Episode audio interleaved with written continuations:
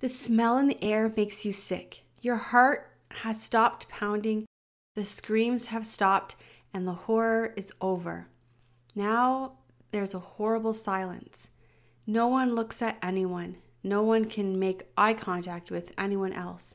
You wonder if you will ever be the same again. You also wonder if you could be next. You're a Christian Jew in Spain, and you just watched five men burned alive, the first from the Spanish Inquisition. All Christian Jews. Their crime? Keeping Jewish customs in their home after converting to Christianity.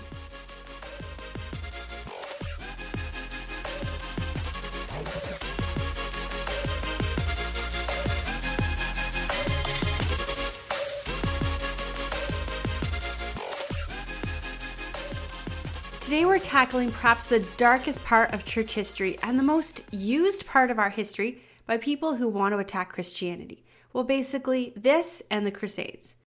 There is a reason for that. It was actually pretty horrible.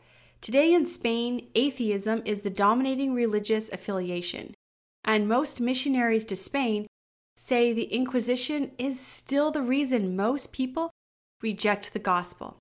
Many cities in Spain have no churches at all, or maybe one Catholic cathedral that's more of a historical site than an actual working church. The cross is a symbol of a time in history when the church killed and tortured people, and the church there now uses the fish as a symbol instead of the cross for that reason. While we accept this was a horrific and terrible time in our church history, at the same time, the only way to understand what was happening is to put everything into context. Let's look quickly at the history of inquisitions. Again, we have looked at this for the past few episodes. So, if you're just listening into this particular episode, please know that we're doing church history in order. So, we've already looked at the medieval Inquisition, and I recommend listening to those episodes that led to this one. But just for a super quick recap Rome had inquisitions, it was simply a way of asking questions to get the truth about a crime. Medieval inquisitions added church doctrine to it. 1478 started the Spanish Inquisition. We're talking about that one today. It lasted 350 years. Jews, Muslims, and Protestants all killed. Before the Spanish Inquisition was the Albigensian Crusade. The Pope messaged the King of France asking him to put an end to some heresy and the King of France was too busy at war with the King of England. So some noblemen went down and fought.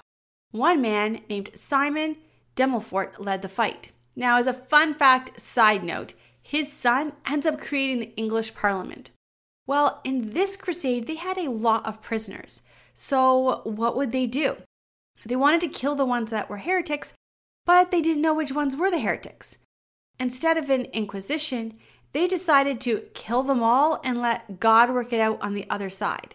That's an actual thing they said. Kill them all and let God work it out on the other side. This saying, kill them all and let God sort it out, has become another dark stain in our past. The Pope was really angry when he found out what happened, and he said, We can't kill everyone, so they started the Inquisitions. We have talked before about how they worked. The inquisitors would come to a town, proclaim a time of grace, and the people would come and admit their heresy and also rat out their neighbor. Followers of John Huss and Wycliffe were the main targets, but women were targeted as witches as well. That was the medieval Inquisition. But then came the Spanish Inquisition. It was very different than the medieval one and far more severe. Now, Spain had been under Muslim control for over 400 years. When the Muslims took control of Spain, they changed the name of it to Andalusia. They didn't just take control of Spain, they ended up taking Central Europe, large parts of China, even India. The Islamic empires were extremely rich because of the tax they made unbelievers pay, and also because of the slave trade that they used. Christians who could not pay the tax would often have their children taken as slaves. The boys would be castrated and turned into warriors, and the girls would be forced to be sex slaves. They would not be stopped until the gates of Vienna, and the Battle of Vienna took place at a mountain near Vienna on September the 11th, 1683. And that's why the date September 11th, or as we know it as 9 11, is such an important day to Islamists. But we're going to get to that battle at a later time. Back to the taking back of Spain. The Muslim community all lived in the southern part of Spain. The area was called Granada. They had become powerful when an Islamic sultan named Almoravidin was ruling. But in 1238, the Christian army took back most of Spain, and when they did that, most Muslims rushed to Granada to live. When Spain was taken back into Christian hands, it was not a unified Spain. There was really two Christian nations, Castile and Aragon. These two nations had a king and a queen, Isabella and Ferdinando. The two were married and joined their Christian kingdoms into one large kingdom, Spain. They then attacked Granada, where the Muslims had control, and took it back as part of their kingdom. When Queen Isabella and King Ferdinando united their kingdoms and brought Spain back together, they decided to also take Granada. The threat of a Muslim community that was thriving so close to their borders was one they didn't want to risk. So they attacked them. And on January the 2nd, 1492, the king surrendered Granada to Spain. When that happened, Spain demanded that the Muslims convert to Christianity. Now the king and queen really needed unification of the newly formed country, and that unification was not going well. First of all, there was a civil war that started. Portugal was the one who really instigated that. There were others that thought they should have control and not the throne. And the sentiment was that the protesters were more of a religious order. There were so many different cultures, and none of them were really getting along. The throne needed to find a way to get unity. Things started to get worse when people began taking matters into their own hands. Because people did not trust the government to deal with the problems, they started dealing with them themselves. This turned into mobs of people attacking and killing innocent people. One of the most targeted groups was the Jewish community. Most of the Jewish people were very wealthy. They ran the banks and they owned large amounts of property. The Spanish people were angry that the Jews who were not Spanish had more money and power than they did and a conspiracy called the Blood Libel started. It was a theory that Jewish people kidnapped children and drained their blood in rituals, and that that is what gave the Jews their power. This crazy conspiracy theory is still taught today. In fact, at a public high school, just a few hours from me, right here in Canada, there was an anti Israeli mural painted on the wall that depicted this exact conspiracy theory. Thankfully, the school eventually had the mural taken down. However, it was there for a while before the community found out about it. Anyway, back to Spain. Ferdinand knew that the mob's civil war, this was not going to help the kingdom do well. So in 1478, Ferdinand asked the Pope to get an inquisition. The Pope said no. Ferdinand of Spain ended up blackmailing the Pope. And he said, I'm not going to defend any Christian country that is attacked by the Ottomans unless you give me an inquisition. Now, that was a problem because the Ottomans were attacking everybody. You could hear about that in our last episode. So the Pope ended up giving him an inquisition and allowed him to appoint the inquisitors and gave him full control of the Inquisition. Now, this was the huge difference with the Spanish Inquisition.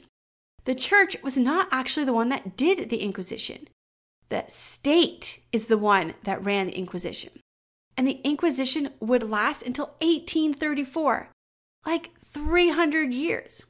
There were three groups that were targeted the conversos, those were the Jews that had converted to Christianity, the Moriscos, those were Muslims that had converted to Christianity, and the Protestants, Christians that left the Catholic Church during the Reformation. Now, like I said, this podcast tells the story of the church in chronological order. So, right now, we're going to focus on the Muslims and the Jews, because that was who was targeted at the start of the Spanish Inquisition.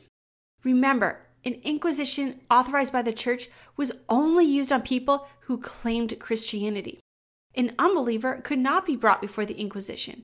So, when the Jewish and Muslim community were targeted, it was only the ones who had converted to Christianity. Imagine you're a Jewish child in 1479. One year ago, there were rumors of an inquisition. You didn't really know what that meant. But today, you're in your home and all the adults are upset. You're small and good at making yourself invisible. You find a small spot to sit and you listen in on the conversations. I don't understand. They're calling this an edict of grace. They're saying it's a crime to take Saturdays off. Not just that, according to this, even changing the tablecloths on Friday, anything that is Jewish is outlawed. But not just from now on, even in the past, even if we've done this before we could be tried. You wonder if that means Hanukkah, the festival of lights. That's your favorite time of year. Will that be just gone now? Or how about the festival of tents? You love setting up the tent and living in it for a week. Will that be gone now too? Your uncle speaks up. He's the one that's always fighting with everyone at family gatherings. He's the only one that's not a Christian. Well, I'm fine. I don't have to follow those laws. It's only you Christian converts that are stuck now. See, I was right. Your church that you say is so great, they never really accepted you. They might even kill you now. You're shocked to hear this. Kill us? Your mother looks frustrated. No one is going to kill anyone. Stop exaggerating. We'll have to face the Inquisition, confess we've been following the Jewish customs, and promise to stop. That's it. Your face falls. It is the end of your favorite family customs. Your brother stands up. No, mother. It's much worse than you think. You stare. Your brother stood up to mother? No one stands up to mother. And he keeps talking. They are demanding not just that we confess what we have been doing, but also that we tell on anyone else in our community. And if we know someone who is celebrating and they confess and we didn't turn them in, we will be punished. There's silence. And you suddenly realize just how bad this all is.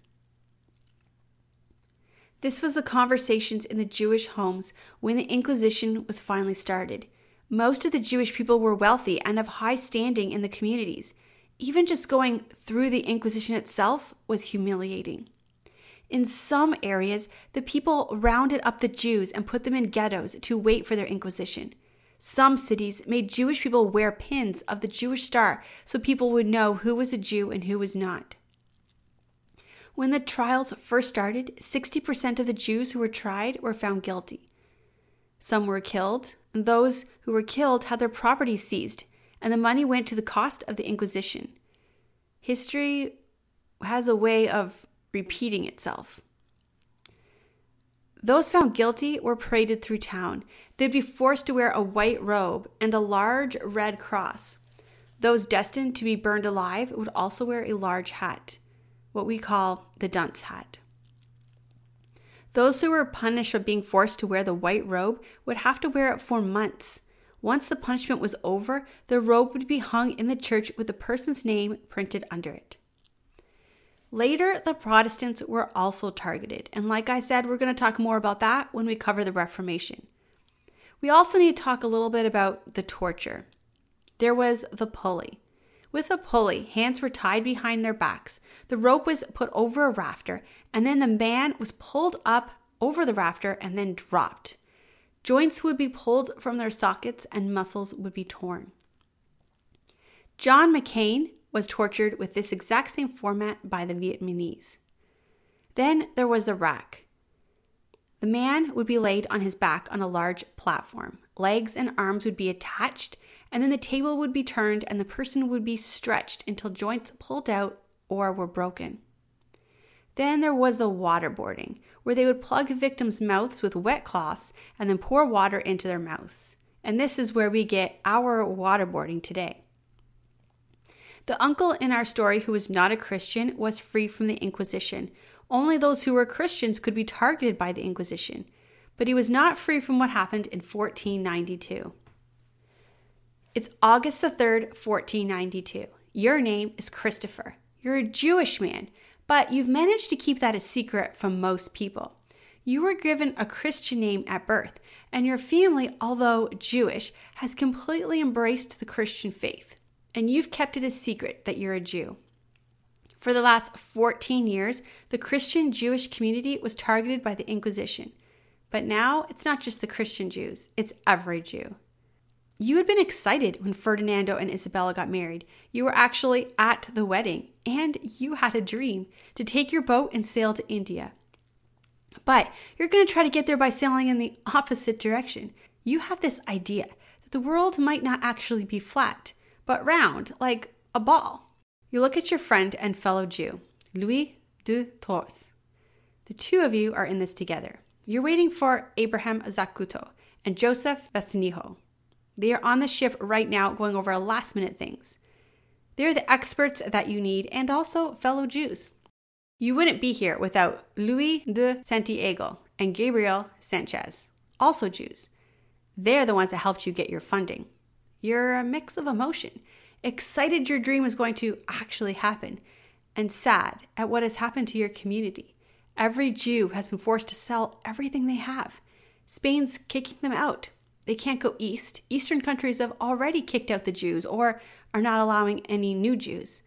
They would need to find a new world, someplace no one lived in yet, a place where people could finally live in peace. And you wonder, will you ever be back? This is the start of the story of Christopher Columbus. Historians debate if he was a secret Jew. The evidence does seem to point in that direction. What we do know for sure is that it was Jews that helped him get his finances. It was Jews that were his main experts on the boat, and it was a Jew that was his interpreter.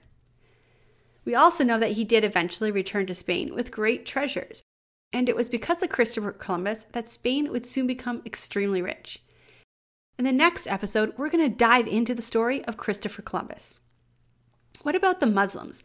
Well, part of the reason the Inquisition started was because the crown saw the Muslims as a threat, and for real reasons. They had been at war with them for hundreds of years. However, in Spain, most of the Muslims were poor. They worked the fields for the landlords, so for a long time they were left alone. But the Muslims, including the ones who converted to Christianity, did not assimilate into the Spanish life. They had their own communities and their own way of life. Also, the Muslims, the ones affected, were the poor peasants. And they were protected by the landlords because the landlords needed them to work. The ex Muslims who were not assimilating into the Spanish life at all. In 1502, 10 years after the Jews were kicked out of Spain, all Muslims were forced to convert to Christianity.